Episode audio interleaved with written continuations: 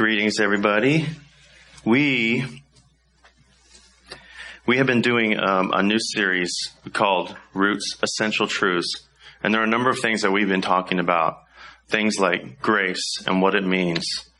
Um, we've talked about um, who Jesus is and what it means to know Him. We've talked about how essential it is to actually to yield to the Word of God. That the Scriptures are God's Word. It is how He speaks to us it is authoritative over our lives. And if we are Christians, we have been saved by grace and we submit to Him. We submit to what He tells us. We're obedient to Him. And the way we're going to find out how to be obedient is through submitting to His Word, abiding in His Word. We even touched on, on Satan, the devil. We talked about some things related to that.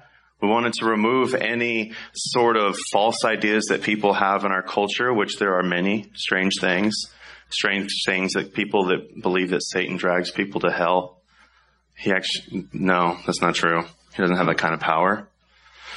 Um, they think that, man, hey, look, the devil's going to get me. But the biggest issue that we have is not Satan or the devil. It's our sin. Our sin. Our sin's a big issue. The reason people go to hell is not because of Satan, it's because of my sin and not knowing Jesus.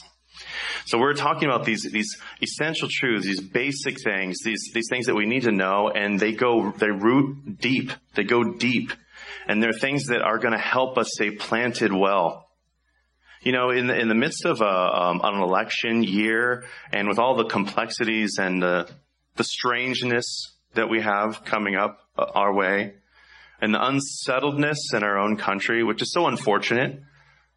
But you know what? We need as Christians, we need to be rooted in the basic things of God and we need to cling to Jesus because God is sovereign over all of it. And we just need to remember who we are in Christ and stay connected to Jesus no matter what happens. No matter what happens.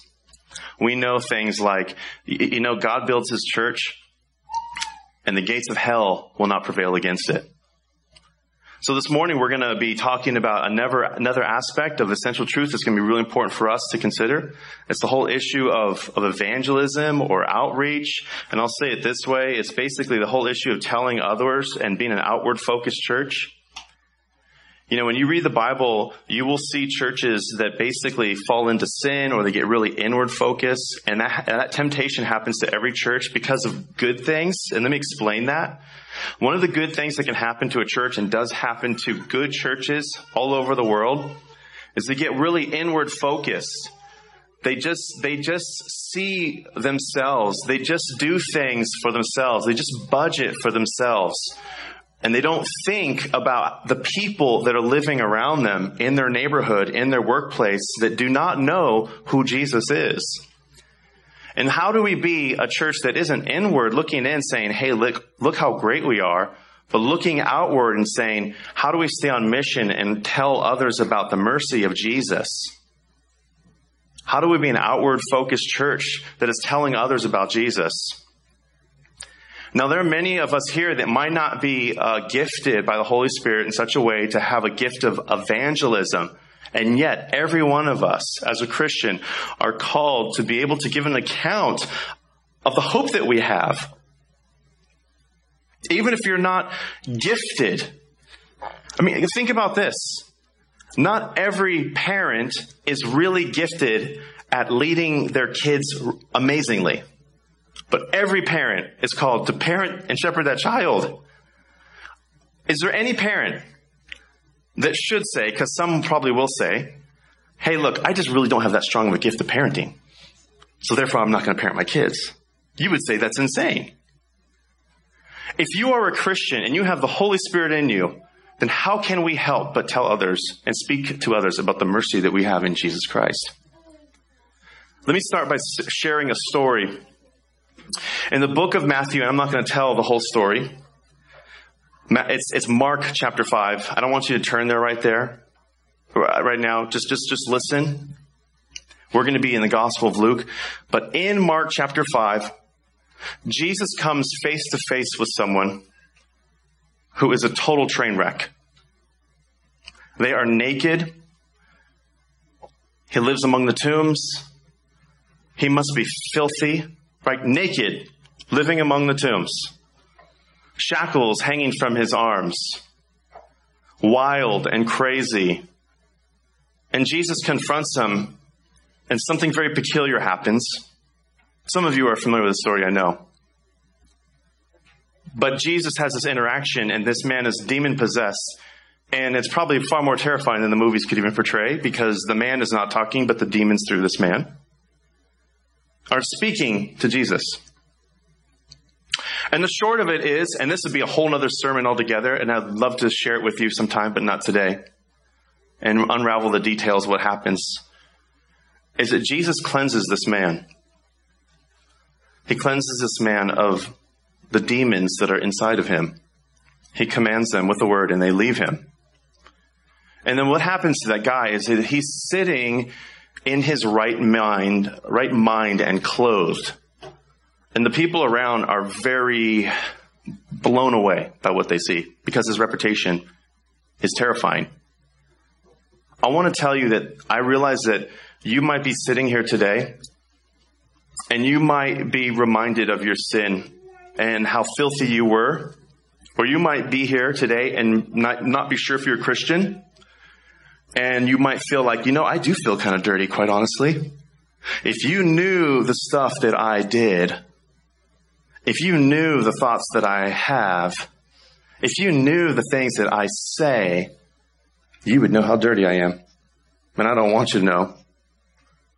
But let me tell you something that Jesus, if he can cast out these filthy demons and make this guy clean and make him sit there in his own mind, then he can cleanse you of whatever filthiness or dirtiness that you have or think you have. I mean, without Jesus, we are unclean. Let me be absolutely clear. But let me be absolutely clear that Jesus can cleanse you. And he can save you and the guilt and the shame that you feel can be washed away because that old man is dead and buried and there's a new man risen who is you if you know Jesus. But let me tell you, if you do not know Jesus, if you do not consider yourself a Christian, you are, you are still unclean. And I want, I want to be able to talk to you about that. And I want to, I'm telling you, there's hope. But this man was sitting there in his right mind. Well, what would this man want to do? man, after being healed, after being oppressed by these demons for who knows how long, who knows what he was doing, quite honestly. Could you imagine the filthiness that he was doing to bring on these demons? What kind of muck was he involved in? Could you imagine how ashamed he probably was? The people who knew what he did. I mean, I, I don't know what he did. I don't know what what brought this on the shame and guilt. And there he is in his right mind. What does he want to do? He wants to go with Jesus. Jesus is going to leave this area. He's going to get in a boat and leave, and Jesus does not let him come with him. But do you know what Jesus does? Is he sends him to his friends. He's like, No, you're not coming with me. I want you to go to your friends into the big city and tell them about the mercy that Jesus has shown you. Tell them about the, the mercy that God has had on you. And he goes into the city or the Decapolis and people marvel and they give glory to God. Dude, my friends, I need to tell you something. That if you are a Christian, then you and I can tell others about the mercy that has been shown to us by God. You should tell others about the mercy that has been shown to you by God. And if you don't, do you know why you don't? I want to appeal to you and, and plead with you, brothers and sisters. Let's tell others about the mercy. You know what? And look, this is a plant. And so, man, we need to be focused on telling others about the mercy of Jesus. In our home, in our hood, and in our work. It's super simple. It's not even rocket science. It's in your house. If you live by yourself, it's also your neighborhood. Hey, do you know the people that live like a few doors down from you? Do you know their name? Have you ever seen them? Do you know everyone at your work? You, uh, if I ask you how many employees you have, you're like, I have four employees. Do you know all of them? Do you know their story? Have you ever had lunch with them? Do You know how these workspace, they have you ever, like, or there's some people that come to work and you're like, dude, like, like you go to walk in the, uh, the workplace food area and you're like, oh, you like close the door and walk back out. You're like, dude, I want to eat with that person there. They drive me nuts. But do you know them? If we've experienced the mercy of God, then we can tell others about the mercy of God. When I was uh, a young Christian, I was about 19 years old, and I had this amazing opportunity. God was awakening in me some uh, a spiritual gift of evangelism that I w- I didn't totally get at the time, and it was mixed with some bad intentions at the same time. Let me let me see if you can identify with this. I was 19, and I met this girl. It wasn't Becky. What? She wasn't as beautiful as my wife.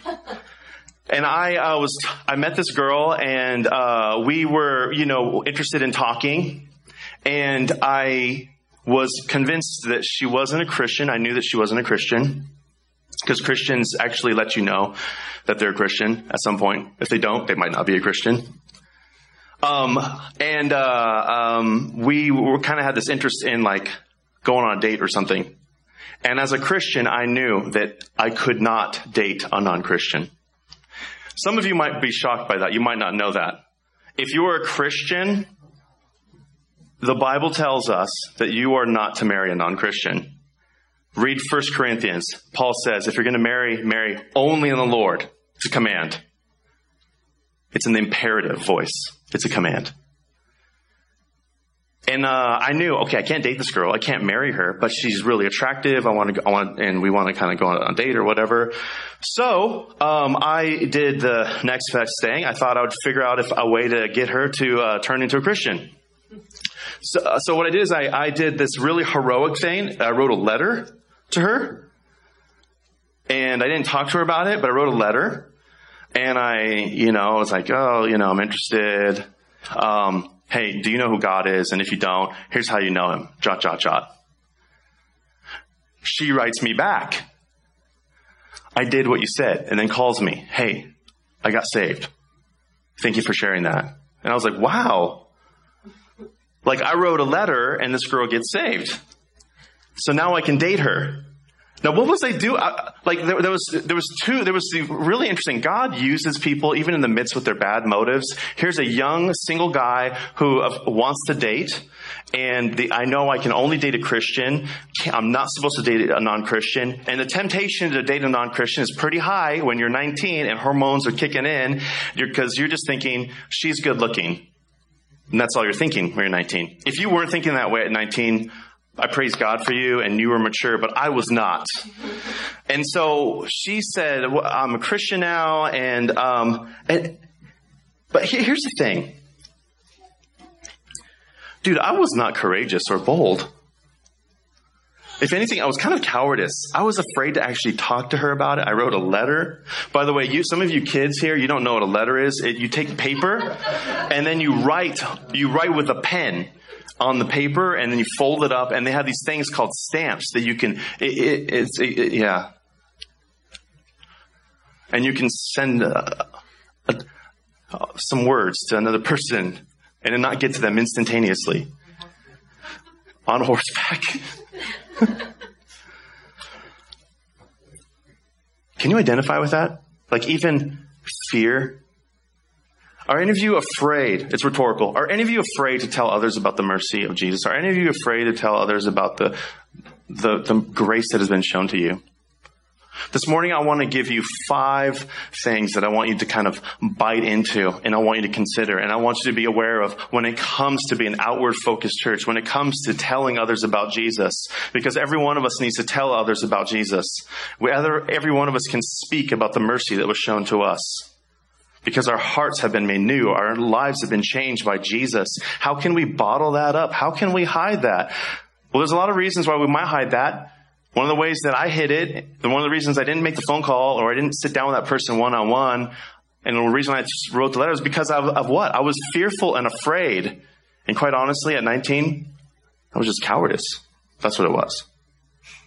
Now, I don't want to, if you need to write a letter to someone, I don't want, I mean, I'd rather you do something, but I'm saying, for me, I was not being bold. I was not being courageous. I was, I didn't want that interaction of someone rejecting me face to face. That's what that was. And God used that anyway. We didn't date, by the way. See, sweetie, just no big deal. She's, you're so beautiful. And she's not, you're way prettier than her anyway. Anyway, so don't worry about it. Um, so I want you to turn your Bibles to Luke chapter 10. And I want to give you five things that I need you to chew on and think about related to being an outward focused church. And when you as an individual telling others about the mercy that's been shown to us, without question, you and I are required to tell others about the mercy that's been shown to us. And I want to address these five things for you to chew on that you're going to face in the midst of that. You heard the scripture, Luke 10, read to you this morning from Crystal.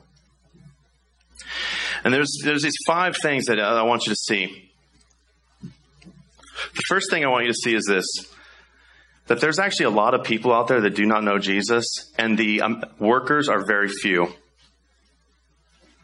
There's a lot of people that, that hate God, and the laborers are not many. They're not many. Look at verse 1. After this, the Lord appointed 72. Now, why did he appoint 72? He's going to take these people and he's going to send them out and they're going to go into these neighborhoods. Now, if you read that, you might have this question of why 72? It's a little bit confusing, but I will, I'm going to give you an answer that I've, I've found helpful from commentaries I've read. I haven't found someone to disagree with this. But I will tell you this, depending on which translation you're, you're holding on to, in our modern era, what people typically put is the number 72, but there are some equally ancient texts um, that will say 70. So you might have a translation that says 70 and not 72. But let me point to some biblical evidence that's, that's not even in this text right here. So most scholars agree it's 72. Even though there are some texts that are the same age, they'll just say 70. Okay. By the way, the, the, the, difficulties in the Bible are very, very small, a very fraction amount. It's like not a problem. Okay. But I'm just, I'm making you aware of that. Okay. There might even be a footnote that you're looking at that you can see right there with the 72.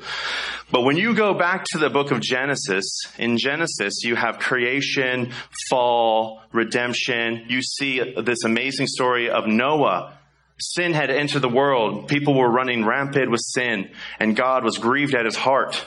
So much so that he was sorry that he had made man and he was going to destroy the world with a flood.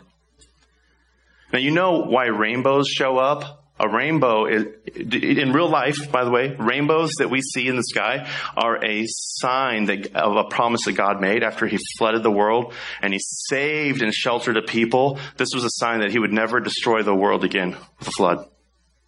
God made that promise, that covenant with Noah. And that's to remind us that God keeps his promises. But out of that came Noah and his household, and there were 72 different groups of people that came out of the new household that came out of the ark.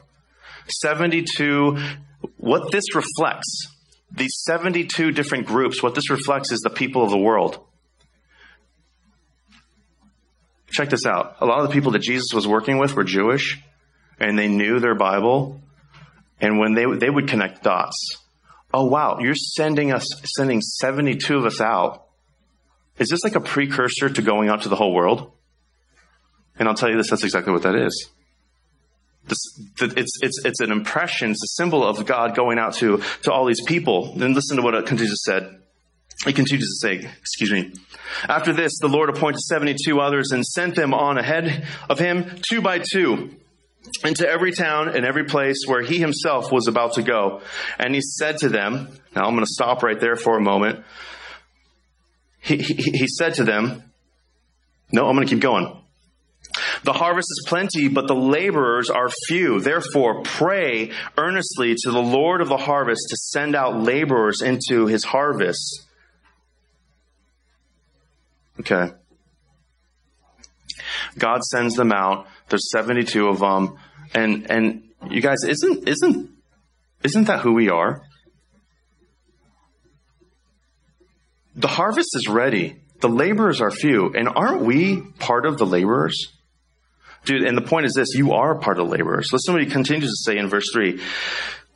Go your way, behold, I send you out as lambs in the midst of wolves. Do you know what that means?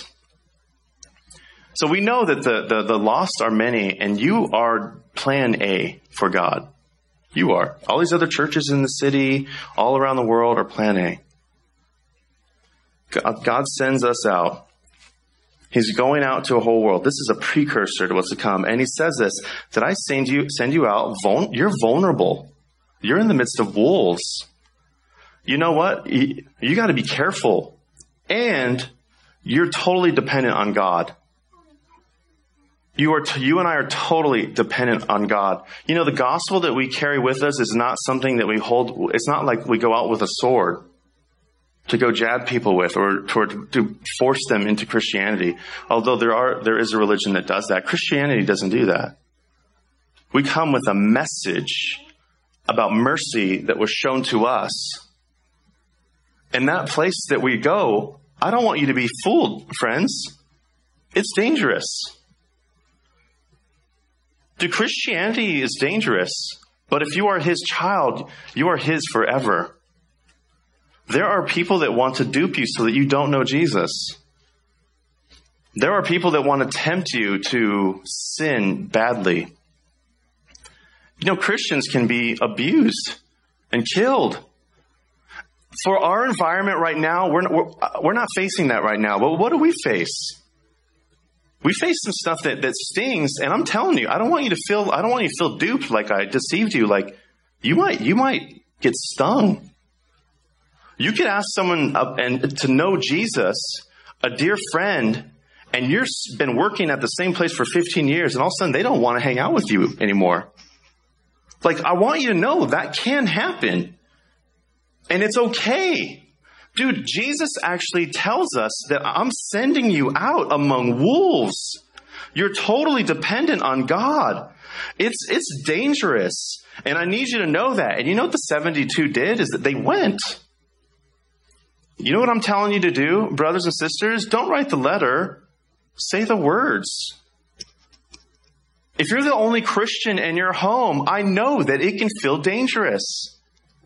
I know there are Christians that live at home and it is not a healthy situation where to talk about Jesus is unsafe and they make you feel like an idiot.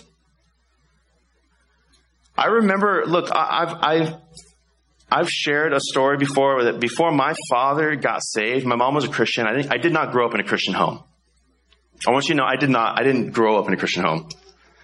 Like we went to church. My mom did not disciple me. My dad was not a Christian. He didn't get saved till after I had left home. We weren't going to church. I drove myself to church.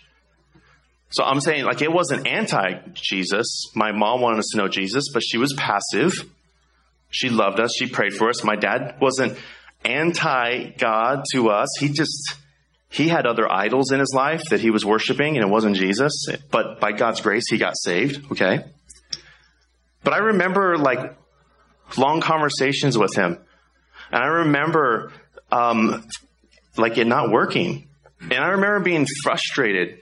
Have you ever tried to share about the mercy of God with a family member and being sad and frustrated and tormented in your soul, feeling like, oh man, I just want you to know Jesus because I want to see you in heaven. And I, I, want you to know that I know that a home can feel unsafe. And I know that you could get to know neighbors and it can go bad. I realize that you have neighbors, you don't know them. You could be living, to someone, living next to someone who wants to just rob and steal from your house. So you, you let them into your world and then you come home and all your furniture's gone. I mean, I don't know. Like, you, I, I, I'm telling you, like, right? But isn't sharing Jesus way more important than all my stuff that I have in my house? You know, Jesus says, Hey, the harvest is plentiful, but the laborers are few. Therefore, pray earnestly to the Lord of the harvest to send out laborers into the harvest. Go your way. Behold, I'm sending you out as lambs in the midst of wolves. Do you guys know what wolves do to, do to lambs? Do you know what lambs do to wolves? Feed them. That's what lambs do to wolves. Wolves ravage them. And I'm telling you, I know the world wants to ravage you. But man, let me tell you something. God's word tells us that the harvest is plenty but the workers are few. will you be one of the few? Now I realize it's really hard to be one of the few. Why is that? Well, Jesus is going to answer that, and uh, not just yet. But number two, number two, um, I've already answered it. Let's go on to number three. Oh, number three. Stay focused on the mission and travel light. Don't get stuck on the cares of the world. Travel light and don't get stuck on the cares of the world. Dude, I once heard a guy say that it is almost impossible to be a Christian in America. One of the hardest places to be a Christian is not the Middle East. It's not. Where they torture you and crucify you, that's not the hardest place to be a Christian. The hardest place to be a Christian is in LA and Orange County. It is the hardest place to be a Christian because there is money and stuff and people willing to whatever. You want to have fun? There is a way to satisfy every sinful passion that we might have. And the hunger for the bigger house is massive. The hunger for the better car is driving our people. It's a hard place to be a Christian. So uh, I'm going to tell you this. Travel light and stay focused on the mission.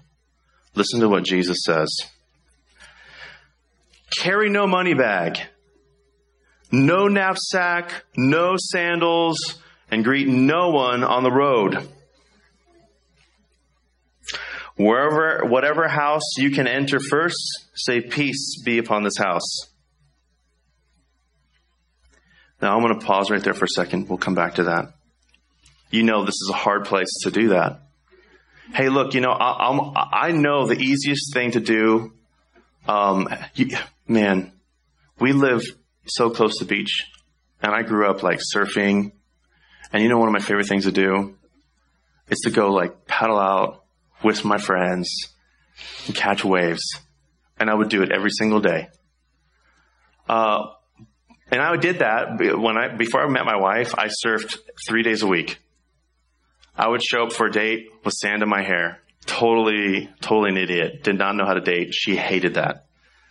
By the way, it's amazing. You're like wondering, how does a guy like that get a girl like that? I don't know. The Holy Spirit, God just like, so anyway, but I loved it. I loved, I loved, uh, loved water. I still do.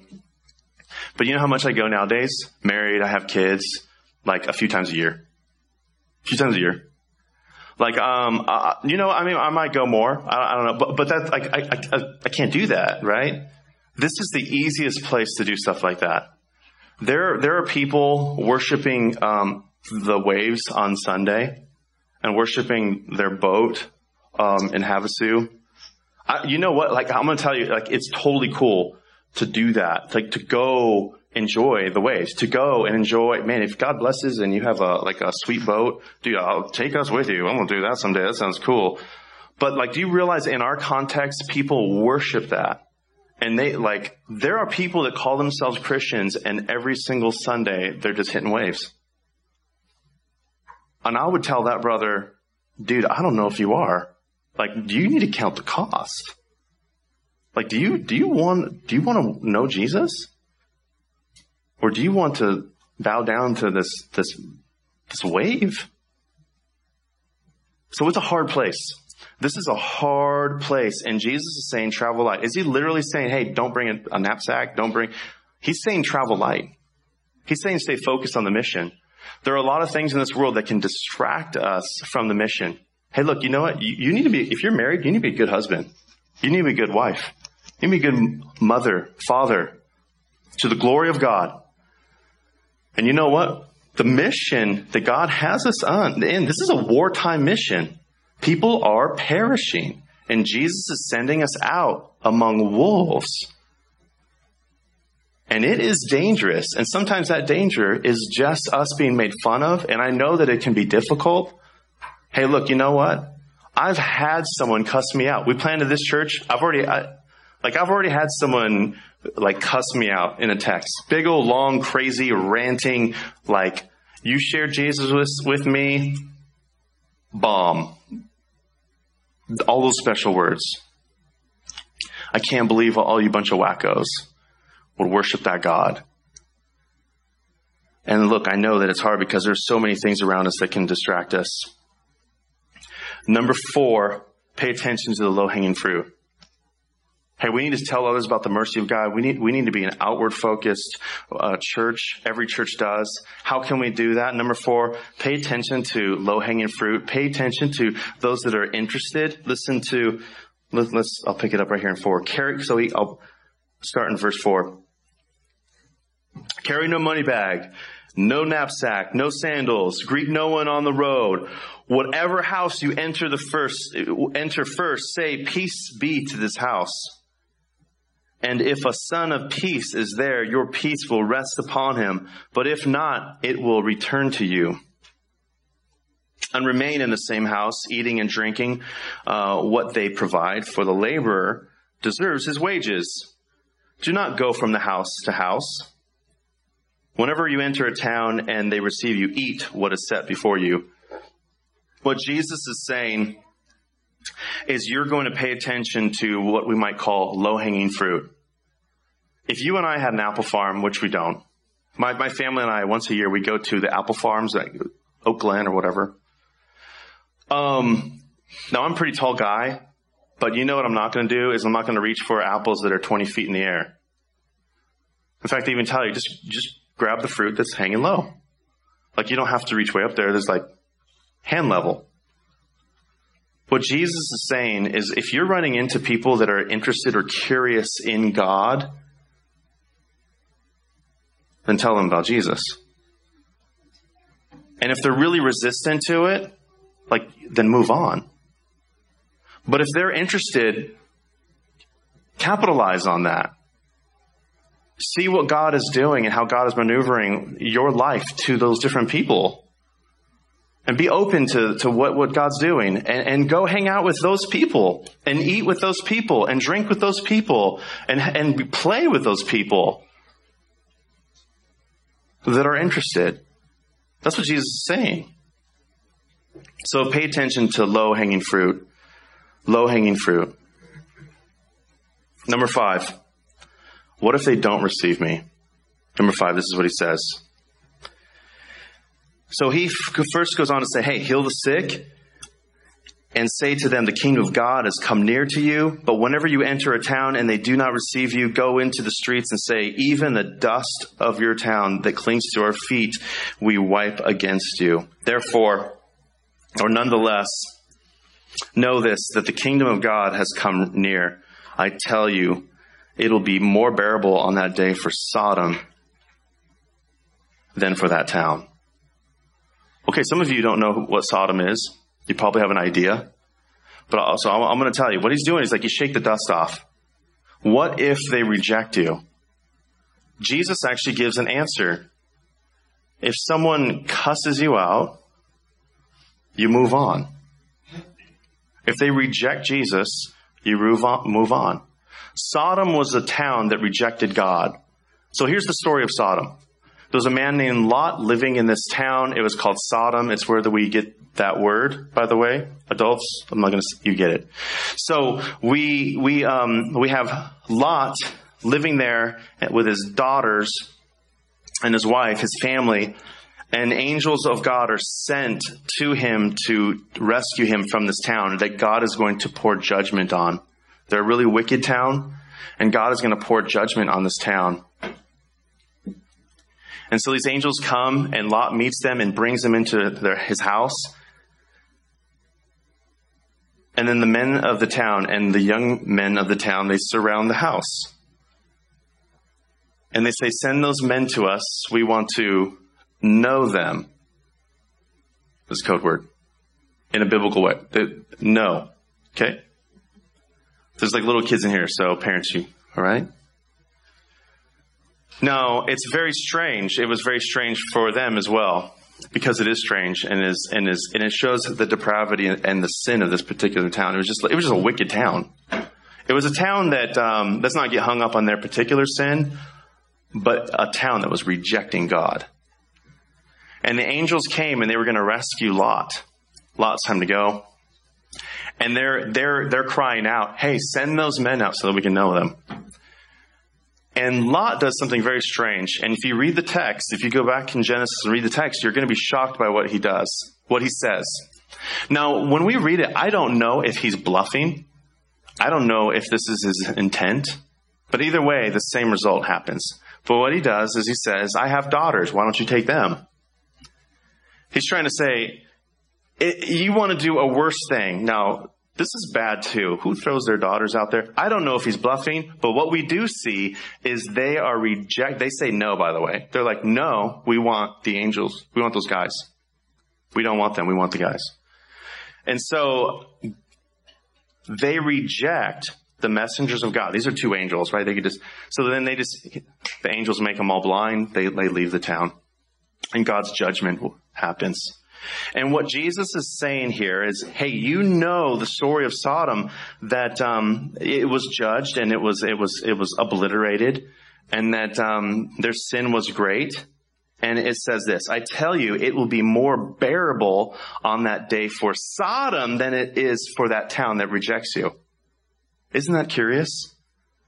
So he tells these 72, hey, if you go, you're going town to town and you have these people and they totally reject you, I want you to shake off the dust. And by the way, it's going to be more tolerable for Sodom than that town. That's curious, isn't it? Because they had come with the good news of Jesus and they rejected it. Rejecting Jesus is a big deal. You know what? It makes it probably like raises some other questions, but let me just tell you this, brothers and sisters. The fact that you know him is a miracle. And this is actually a plan for what you to do. If you know, if someone re- rejects it, just do, just move on. And go to where the low hanging fruit is. But we're, we're it. If we want to be an outreaching church, if we want to be thinking outward, then we need to tell others about the mercy of God. And these are just a few things I want you to consider along the way that yes, it's dangerous out there, but yes, we are God's plan. And, and yes, you know what? You could be rejected. But there's actually a back, there's a plan for what you should do when you're rejected. What do you do? You shake off the dust and you move on to who's next. That's what you do. But know this, friends, dude, I encourage you, I implore you, I beg you, hey, tell others about the mercy that's been shown you. If you don't totally understand what it means for God to show you mercy, and you think there's other roads to heaven other than Jesus, you don't know him yet. I just want to be absolutely clear. If you think there's another way to God other than Jesus, you don't know God yet. So let's tell others about the mercy of Jesus.